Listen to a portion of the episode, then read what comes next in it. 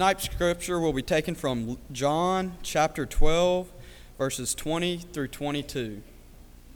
Again, that's John chapter 12, verses 20 through 22.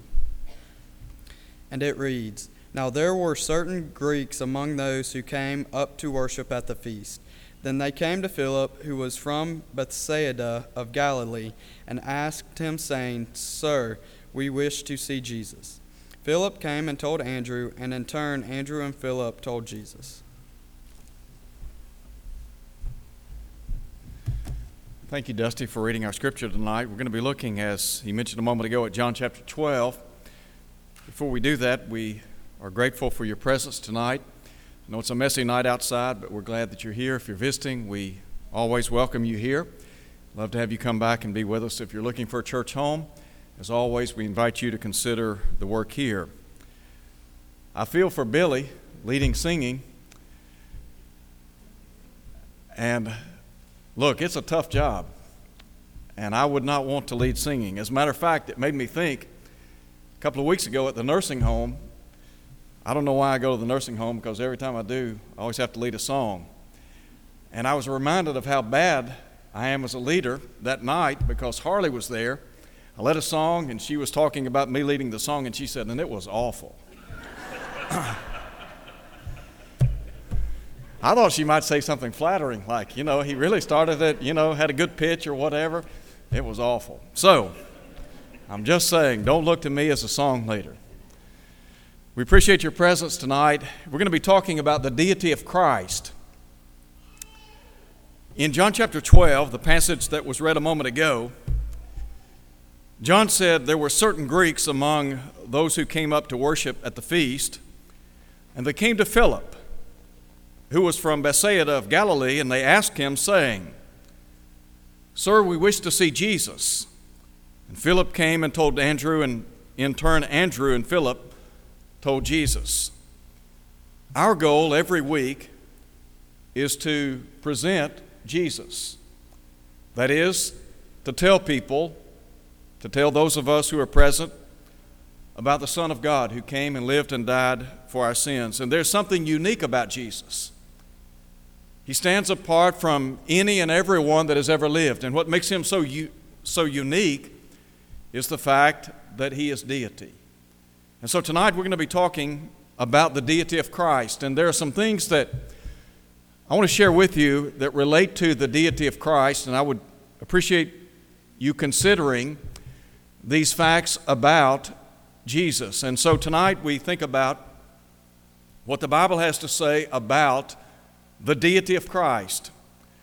I do want to mention very quickly that we've got a large contingency of young folks here, and every week they're here Sunday morning, Sunday night, and I really appreciate their presence. And I really think that they set a great example. I say this from time to time, but I really mean it. They set a tremendous example for those of us who are older. There are some older folks that ought to take heed to their example because they're here all the time. And I appreciate that. And I know the elders appreciate it. And I appreciate their parents as well. So tonight we think about the deity of Christ. I want to begin our study tonight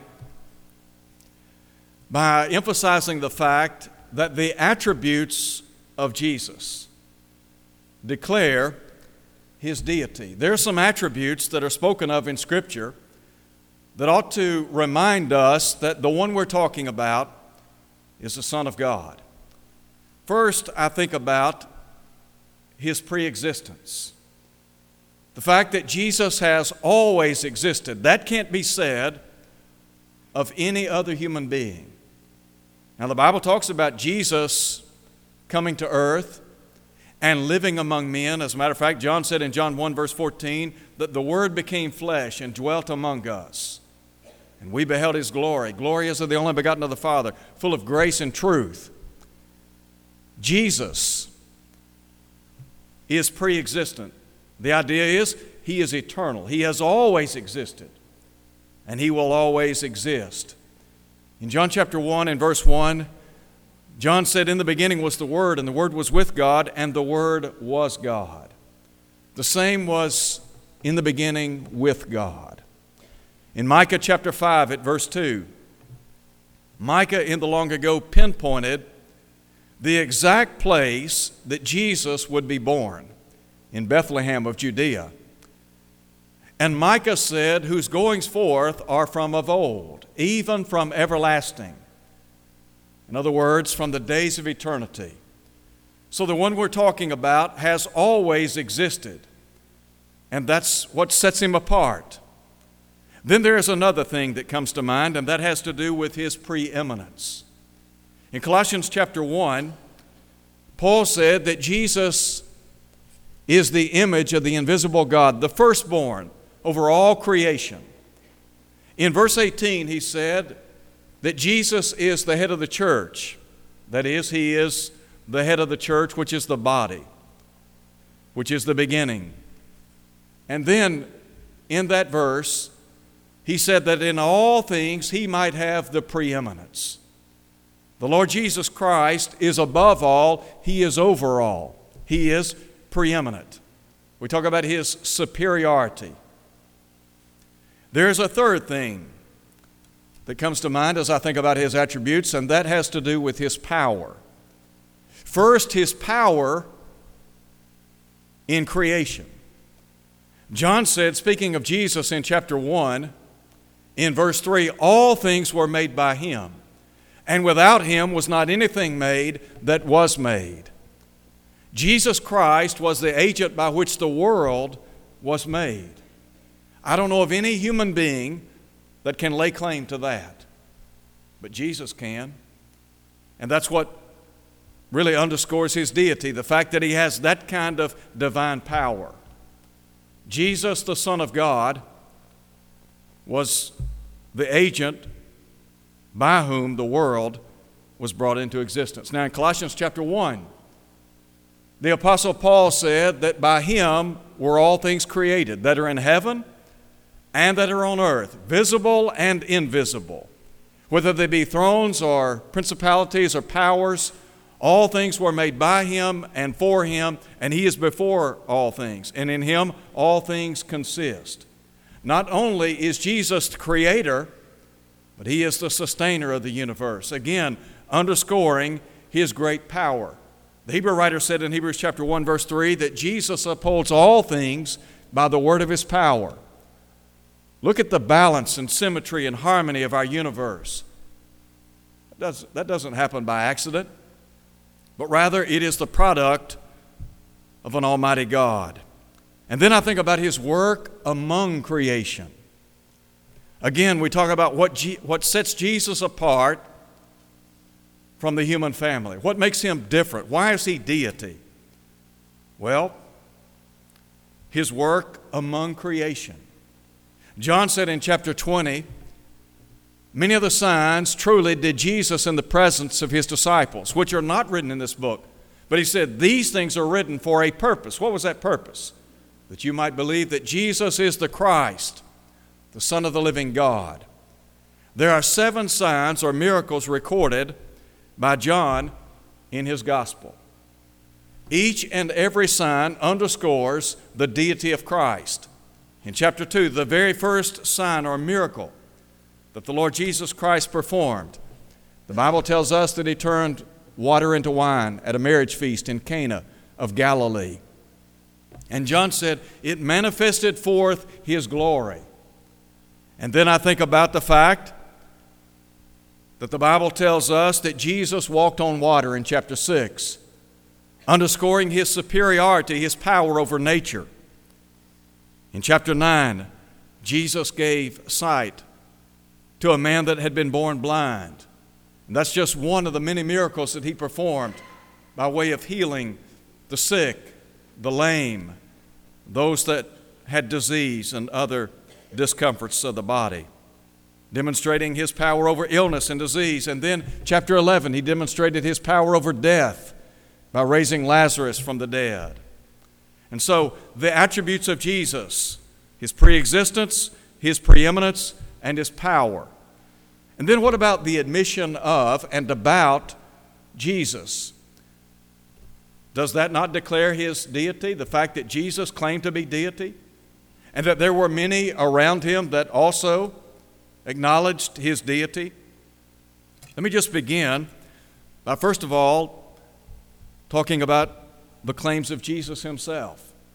In John chapter 4, you remember Jesus had a conversation with a woman at Jacob's well. And the Bible tells us that during the course of their conversation, she said to him, I know the Messiah is coming, who is called the Christ. When he comes, he'll tell us all things plainly. And Jesus said, I am the one you're talking to. I am the Messiah in verse 26. On very few occasions did Jesus acknowledge the fact that he was the Messiah, the Son of God. But on this occasion, he did. And then I think about chapter 9. I mentioned a moment ago when Jesus gave sight to a man that had been born blind. At the latter part, in the latter part of the chapter, Jesus is said to have asked this man, Do you believe in the Son of God? And his response was, Who is he, Lord, that I may believe in him?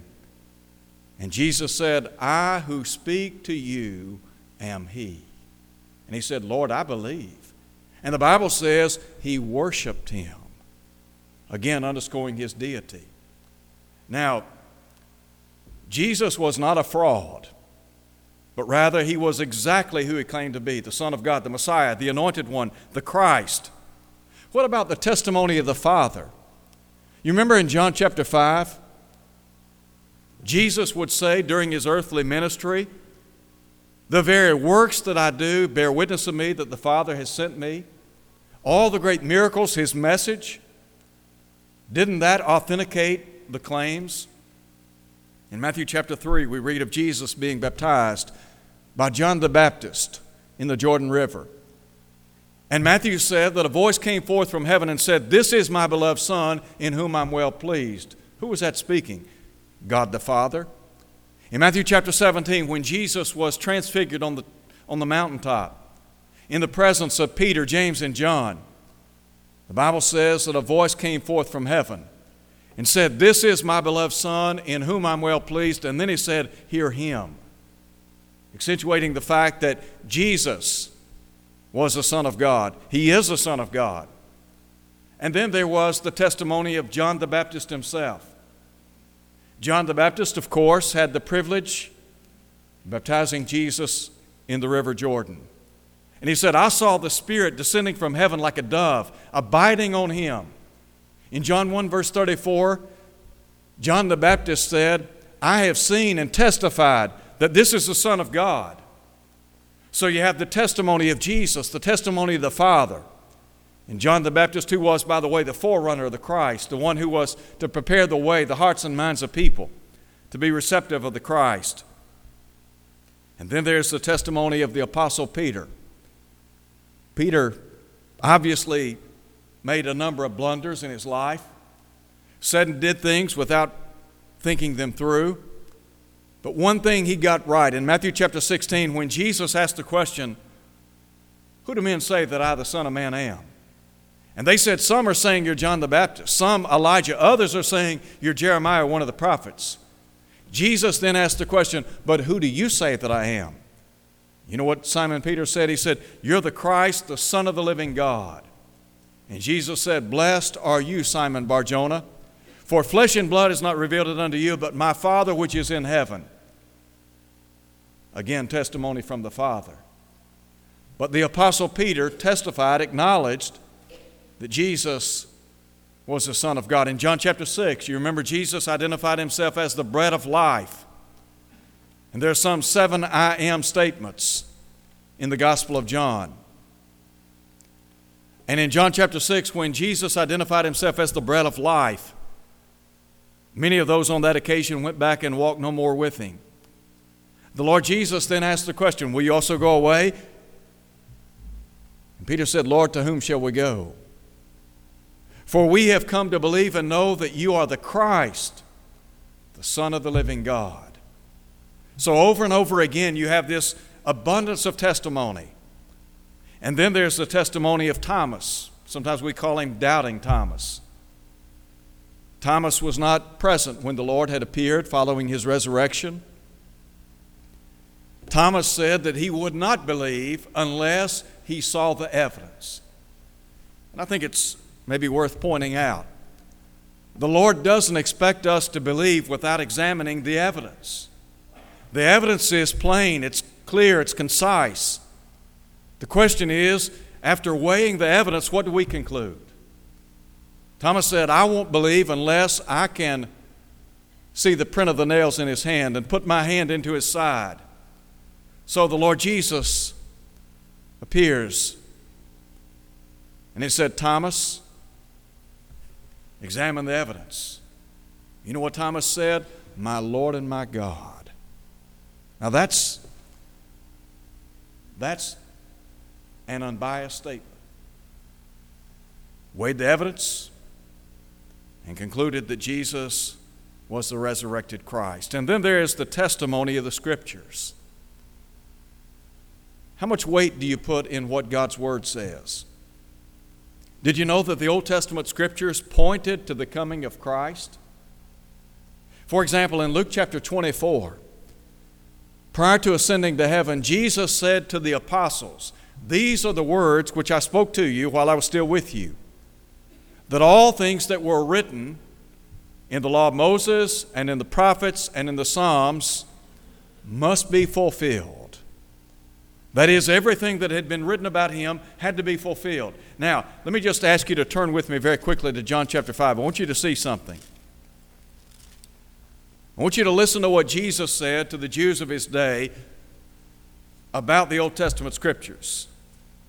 In verse 39, Jesus said, You search the scriptures for in them you think you have eternal life. Now listen to what he said These are they which testify of me.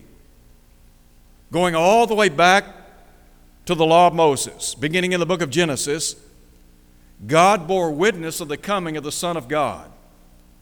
In verse 40, he said, But you're not willing to come to me that you may have life. Now, they revered Moses.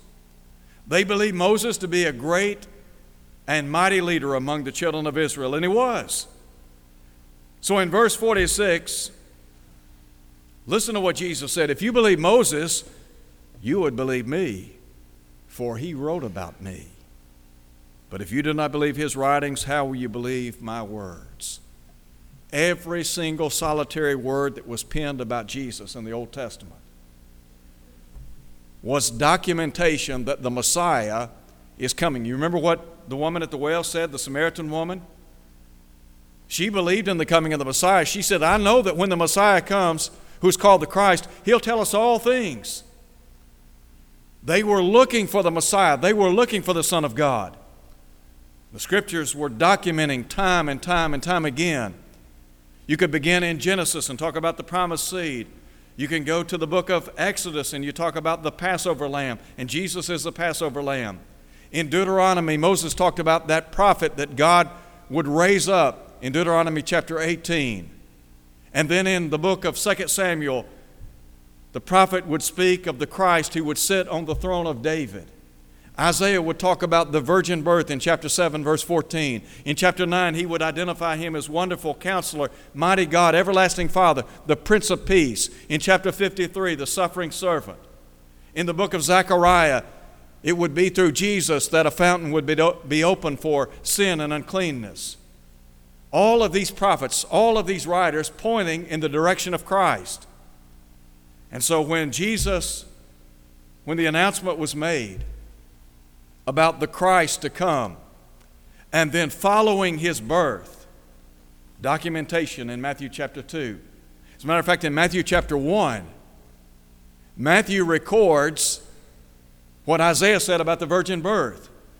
He identified Jesus as Emmanuel, God with us. That's what the scriptures had to say about the coming of the Son of God. And then, thirdly, what about the abilities of Jesus? Do they not declare his deity? Think for a minute about how Jesus and Jesus alone has the power to save. Only the Son of God can save. Here's what Jesus said in John chapter 14, verse 6 I am the way, the truth, and the life. No man cometh unto the Father but by me.